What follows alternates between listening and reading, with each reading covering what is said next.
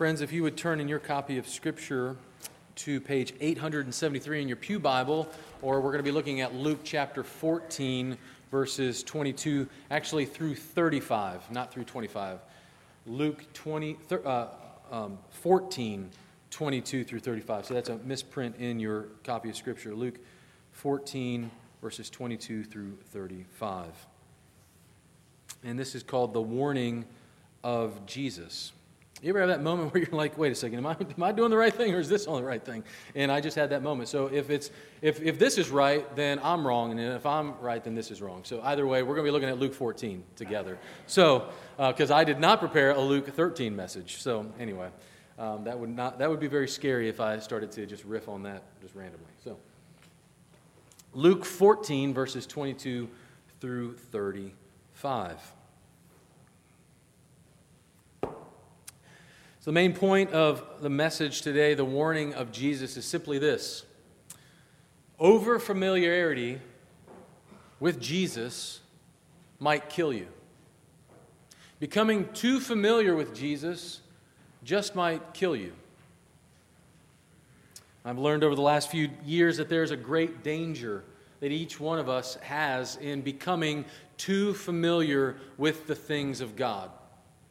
We know the right things to say.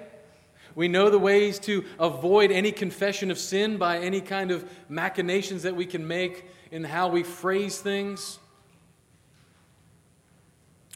We take many things that are spectacular and miraculous every single day for granted. We take our breath for granted.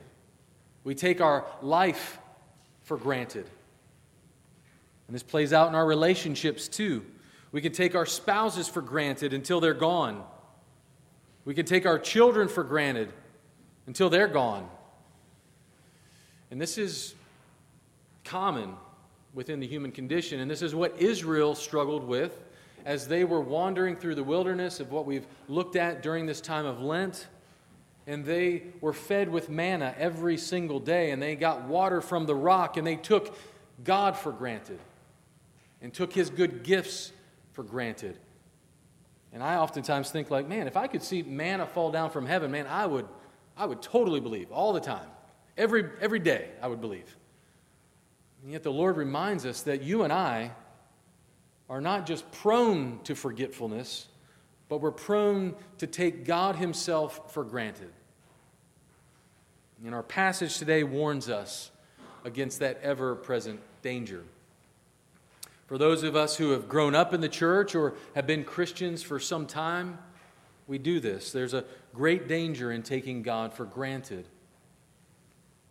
I've seen it in my own life, and I've seen it in the lives of those that I love and care for and have grown up with.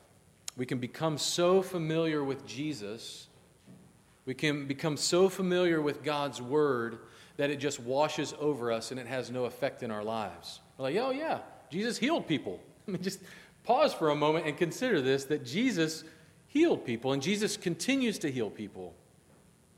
Jesus continues to give you and me breath and life, friendship, in spite of ourselves. you have people in your life, in spite of all of your mess ups and all your screw ups, all of your hurting of other people, God still gives you people in your life. That's miraculous. When I look at my own life and I'm like, wow, I don't know if I'd stick around me. Maybe you find yourself in that same boat. And so we hear Jesus this morning, and my prayer this morning is that we would hear Jesus' warning and it wouldn't just be like, oh, I'm glad they heard that, or I'm glad you heard that. No, instead, Lord, would you pierce all of our hearts this morning, and that would Jesus' word come and pierce your heart this morning. That is my prayer, and that's my, been my prayer as I've been meditating on this throughout the week. So let's look at Luke chapter 14, verses 22 through 35. This is what God's word says.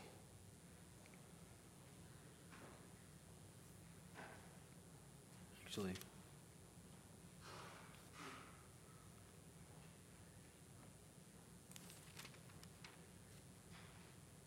Actually, you know what? I was wrong. It is Luke 13, 22 through 35. So go to Luke 13. My manuscript is wrong. Isn't that wonderful? So, Luke 13, we're going to go there. Luke 13, go back one chapter. Luke 13, 22 through 35. I was like, wait a second, this is not right. So, we're going to 22 through 35. So, there's a whole lot of stuff going on here now. So, here we go. Luke, Luke 13, 22 through 35. He went on his way through towns and villages, teaching and journeying toward Jerusalem. And someone said to him, Lord, will those who are saved be few? And he said to them, Strive to enter through the narrow door, for many, I tell you, will seek to enter and will not be able to. When once the master of the house has risen and shut the door, and you begin to stand outside and to knock at the door, saying, Lord, open to us, then he will answer to you, I don't know where you come from. Then you will begin to say, We ate and drank in your presence, and you taught in our streets. But he will say, I tell you, I don't know where you come from. Depart from me, all you workers of evil. In that place there will be weeping and gnashing of teeth when you see Abraham and Isaac and Jacob and all the prophets in the kingdom of God, but you yourselves cast out. And people will come from east and west and from north and south and recline at table in the kingdom of God. And behold, some are last who will be first, and some are first who will be last. At that very hour, some Pharisees came and said to him, Get away from here, for Herod wants to kill you. And he said to them, Go and tell that fox, Behold, I cast out demons and perform cures today and tomorrow, and the third day I finish my course.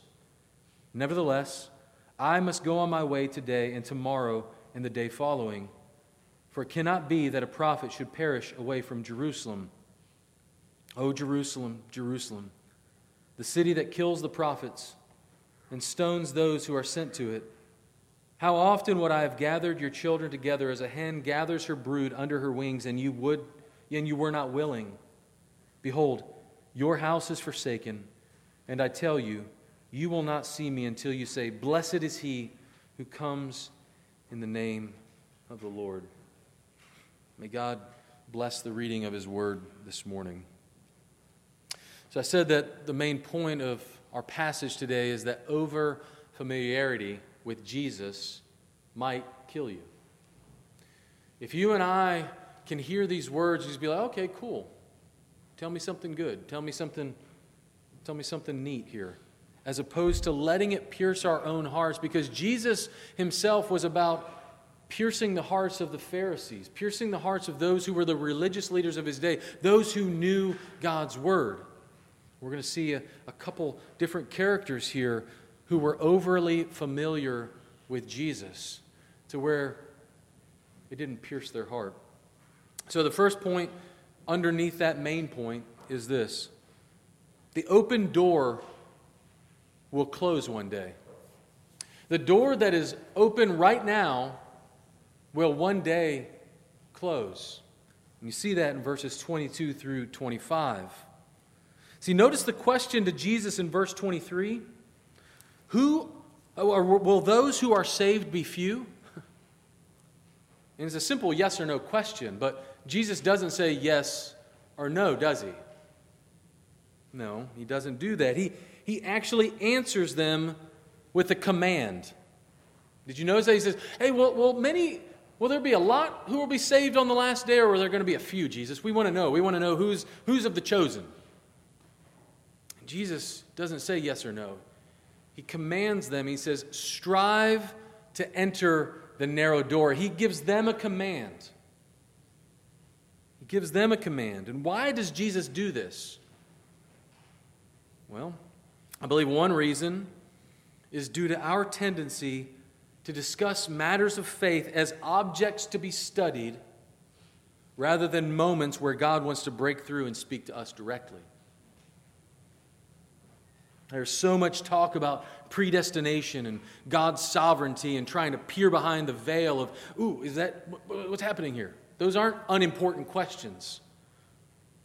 But those aren't the questions that Jesus is concerning himself with, are they? Jesus seems to put the emphasis of his message on this question What are you going to do? What are you going to do with what is sitting right in front of you? those standing in front of Jesus are content with talking about theology. And that's why I think it was a really beautiful prayer request that William shared is that as I'm studying all this stuff, Lord, keep me with a childlike faith.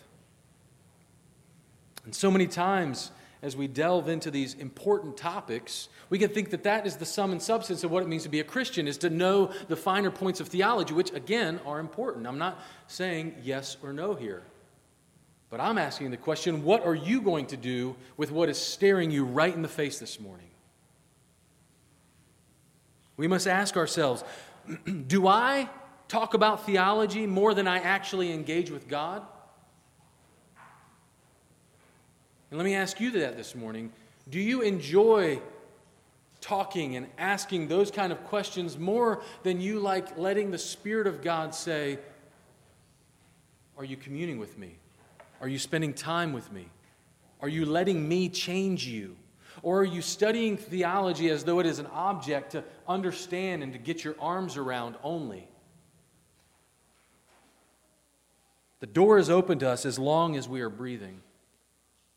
As long as we have life and breath, the Lord says to you this morning, there's hope for you. There's a door always open. And why is there a door? Why, why the image of a door? Because the Lord wants you to walk through that door and to fellowship with Him, to enter into communion with Jesus' answer is to focus their attention on what's right there now. It's very easy for us to imagine and ask questions that keep us from actually doing business with God. Jesus wants to show us that the door is open right now, and it's open for you right now. You may have grown up in church all your life. You may know some very fine points of theology, and you may be able to argue with the best of them.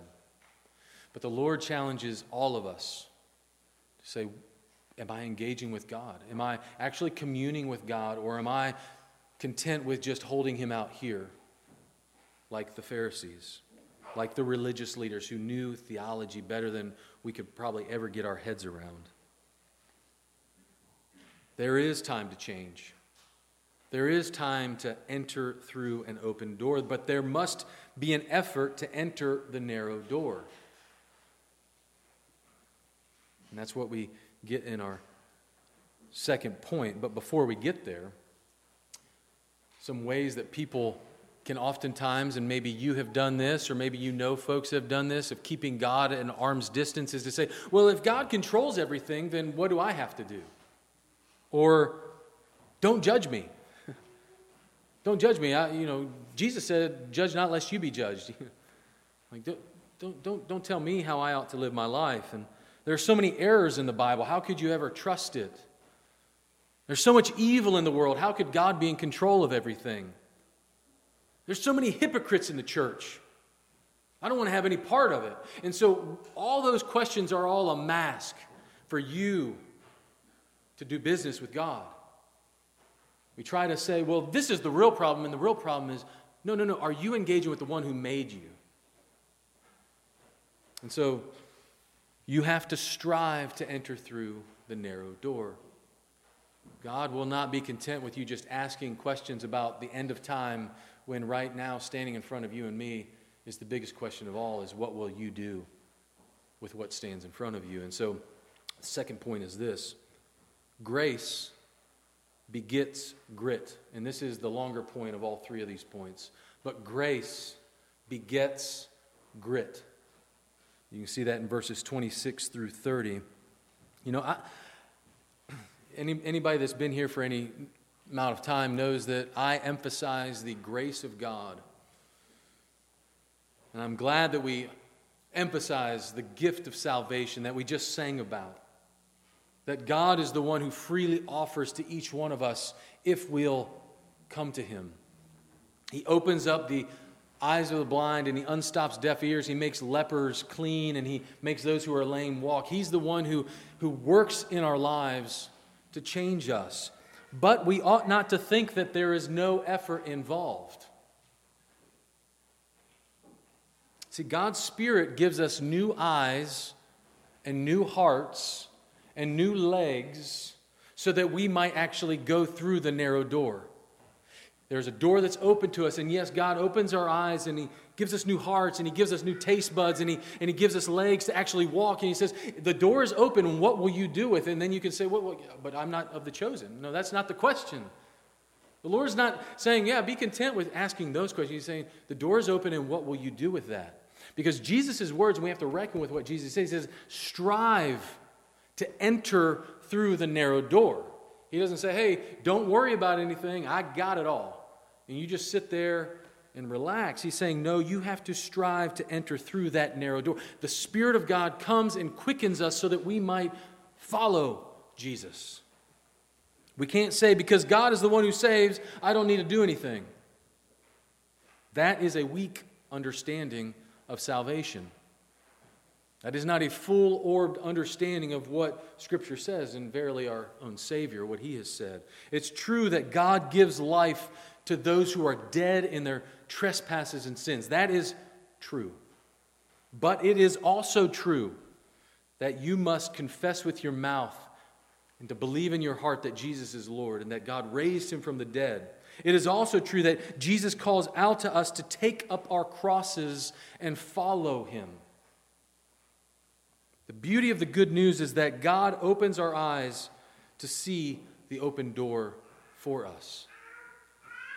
But he calls us to count the cost and to strive to enter the door. And in fact, the word here that Jesus uses in, in, in the original language here is agonizomai. And I'm not saying that to, you know, agonizomai. Does that sound like any word that we have in our English vocabulary? Agonize.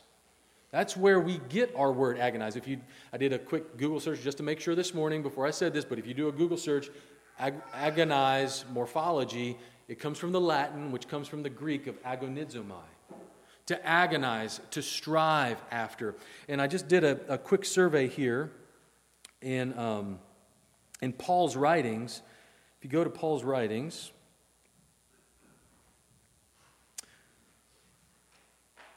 Paul says it this way He says, To this end I labor, striving according to his power that works powerfully in me. Right? I, I strive so that I might. Do you see, see the relationship that Paul is saying? God's Spirit works mightily in me, so I strive after that. I agonizomai. And then Colossians 4, he says this um, Epaphras, who is one of you and a servant of Christ Jesus, sends you greetings, always laboring on your behalf in his prayers. He is agonizomain. He is agonizing for them in prayer. Epaphras is. And he says to Timothy in 1 Timothy chapter 4 verse 10 he says for with respect to this reason we are toiling and struggling since they're, they're toiling and struggling because we have placed our hope in the living God who is the Savior of all people, particularly of those who believe. So you're saying, I am striving because I believe that God can do this. He's a living God. And then 1 Timothy chapter 6 verse 12, fight, agonizomai, fight the good fight of the faith.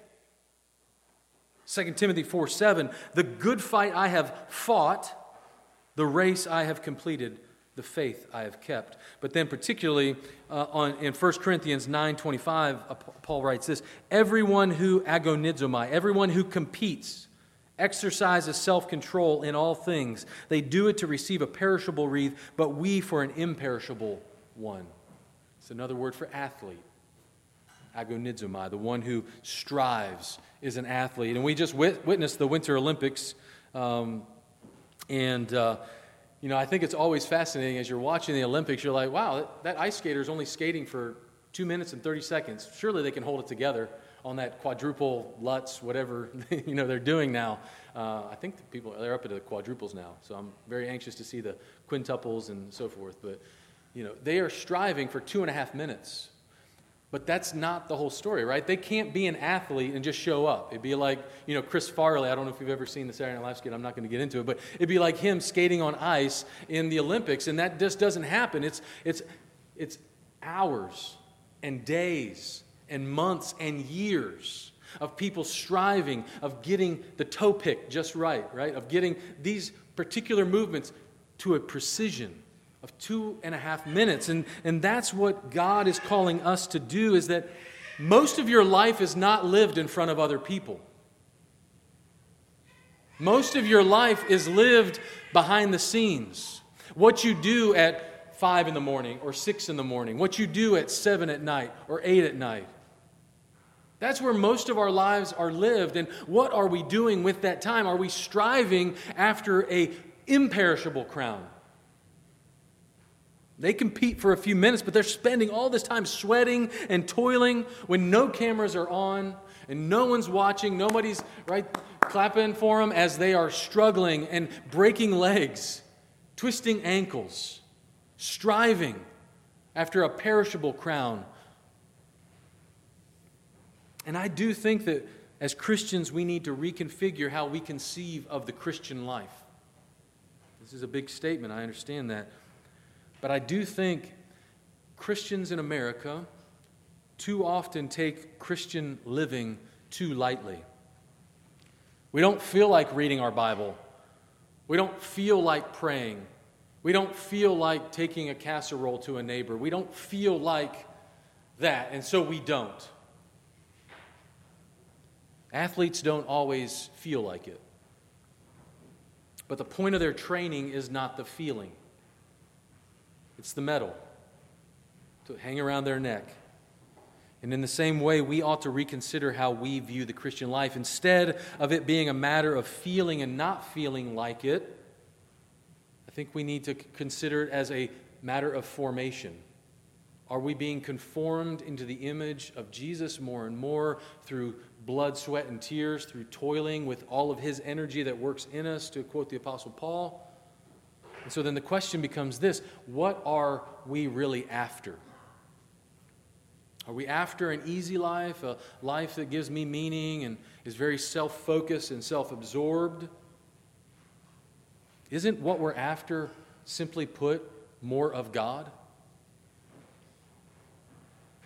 To know Him and power of His resurrection? Isn't it to be found in Him on that last day? Isn't that what Christianity is about? Is to know God and to see Him in all of His glory and to be astounded anew and on that last day know that we entered that door because of His Spirit quickening our lives so that we could walk through and strive after the narrow door. So instead of you know, maybe reconfiguring our lives to say, this is not pleasant, but I know that it will reap a reward in that I will see God. And so many people are just content with content with very little instead of striving. And I think that Lent is a gift for us. We've been celebrating the season of Lent now for uh, about a week and a half. Repentance is not a bad word. Repentance is an opportunity to get rid of the stuff that keeps us from enjoying God. The early church understood that. The church throughout the ages has understood that Lent and repentance is a gift to us to get rid of all the junk in our hearts and in our lives and to say, I want to do business with God. We would probably look at an athlete who is eating Twinkies in the off season as he's probably not going to get a gold medal. So, my question for each of us this morning is how much time, how much time are you spending? on cultivating your spiritual life? Do you spend any time considering how you can grow in your relationship with God? Have you taken an inventory of your time and your energy and your focus and your discipline? And then the question is, how are you investing that? Our brothers and sisters through the generations have seen the Christian life as one of hemming our appetites in so that they could gain more of God. Too often, our, our culture, our American culture, calculates how it can get more comfort, and we posture ourselves towards more comfort. And at the end of the day, I do wonder if most Christians are using God to get what they really want more comfort. Rather, the true Christian seeks to get rid of all the things that inhibit our seeing God. Even as we heard moments ago from Philippians chapter 3, I'll, I'll, repeat it again here in Philippians chapter 3, verse 18. Paul writes this For many of whom I have often told you and now tell you, even with tears, walk as enemies of the cross of Christ. He's talking about people who were in the church. Walk as enemies of the cross of Christ. Their end is destruction. Their God is their belly, and they glory in their shame with minds set on earthly things. But this is the same Paul who wrote a few verses earlier in Philippians 3, verse 12. He says, Not that I have already attained this or am already perfect, but I press on to make it my own because Christ Jesus has made me his own. Brothers, I don't consider that I have made it my own. But one thing I do, forgetting what lies behind and straining forward to what lies ahead, I press on toward the goal for the prize of the upward call of God in Christ Jesus. Do you notice that what he says? Christ has got a hold of me, and so I am striving with all of the energy that he's given me to have more of Christ, to get my arms around Jesus. And I fear that too many Christians are busying themselves with things that don't matter at the end of the day, other than in this earthly life you will have praise, right? That's what many times I see. And see, grace begets grit. Grace begets grit. Grace empowers us to actually strive and to have that energy in us. That's the beauty of the gospel. In, grace is intended to empower us to strive toward Jesus.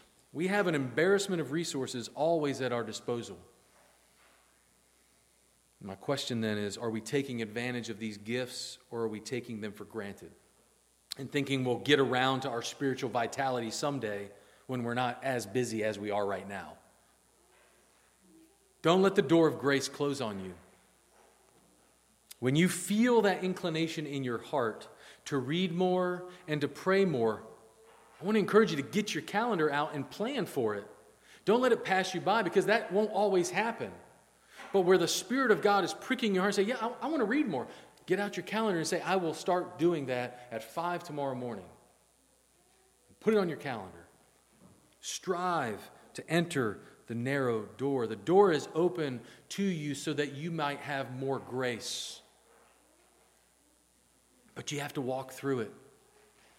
God is not going to pull you kicking and screaming and dragging you while you're asleep to walk through the narrow door. He says, strive to enter that door. If, if your eyes are open this morning, and if you hear this you're like, yes, that's what I want, I want to strive, do it. Don't think that feeling will come back, because I promise you, it may not come back. A feeling of wanting more of God. Say, God, will you please give me that kind of heart that strives for the things that would give me more of you?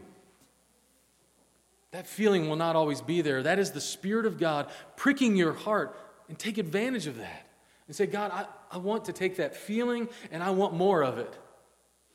And I'm going to put it on my calendar. I'm going to train when I don't feel like it so that I can get more of you.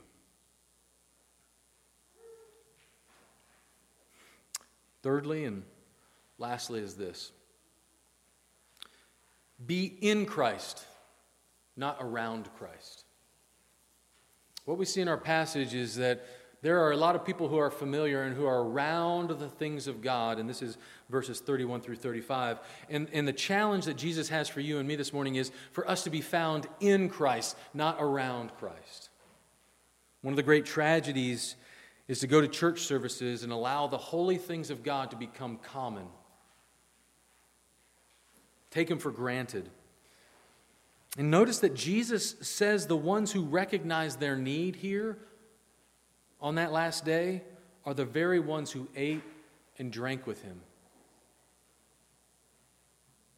Too often, people begin to put their expectations on God of what he ought not to do and what he ought to do, and he becomes very common to us, like Israel who grumbled against God in the wilderness. We can often begin to presume upon how God ought to do things, how he, he ought to write out the story of my life.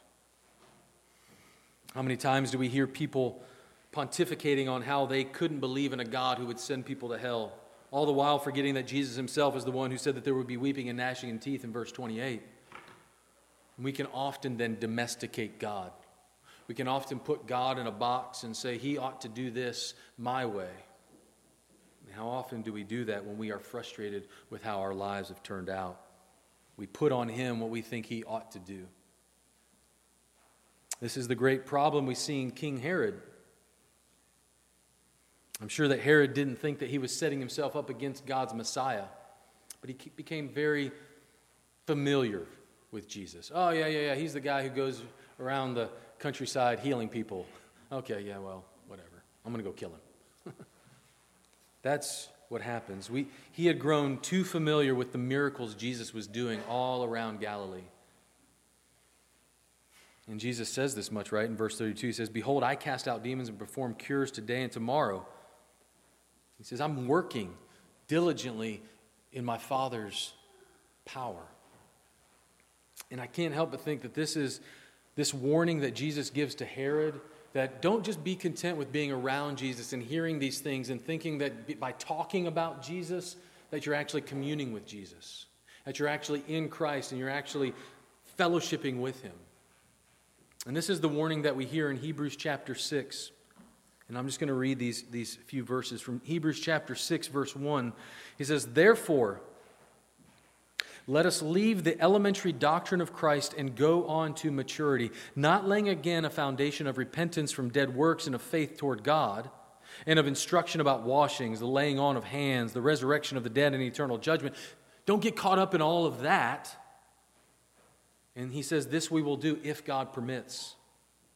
For it is impossible, in the case of those who have once been enlightened, who have tasted the heavenly gift, and have shared in the Holy Spirit, and have tasted the goodness of the Word of God and the powers of the age to come, and then have fallen away, to restore them again to repentance, since they are crucifying once again the Son of God to their own harm and holding him up to contempt.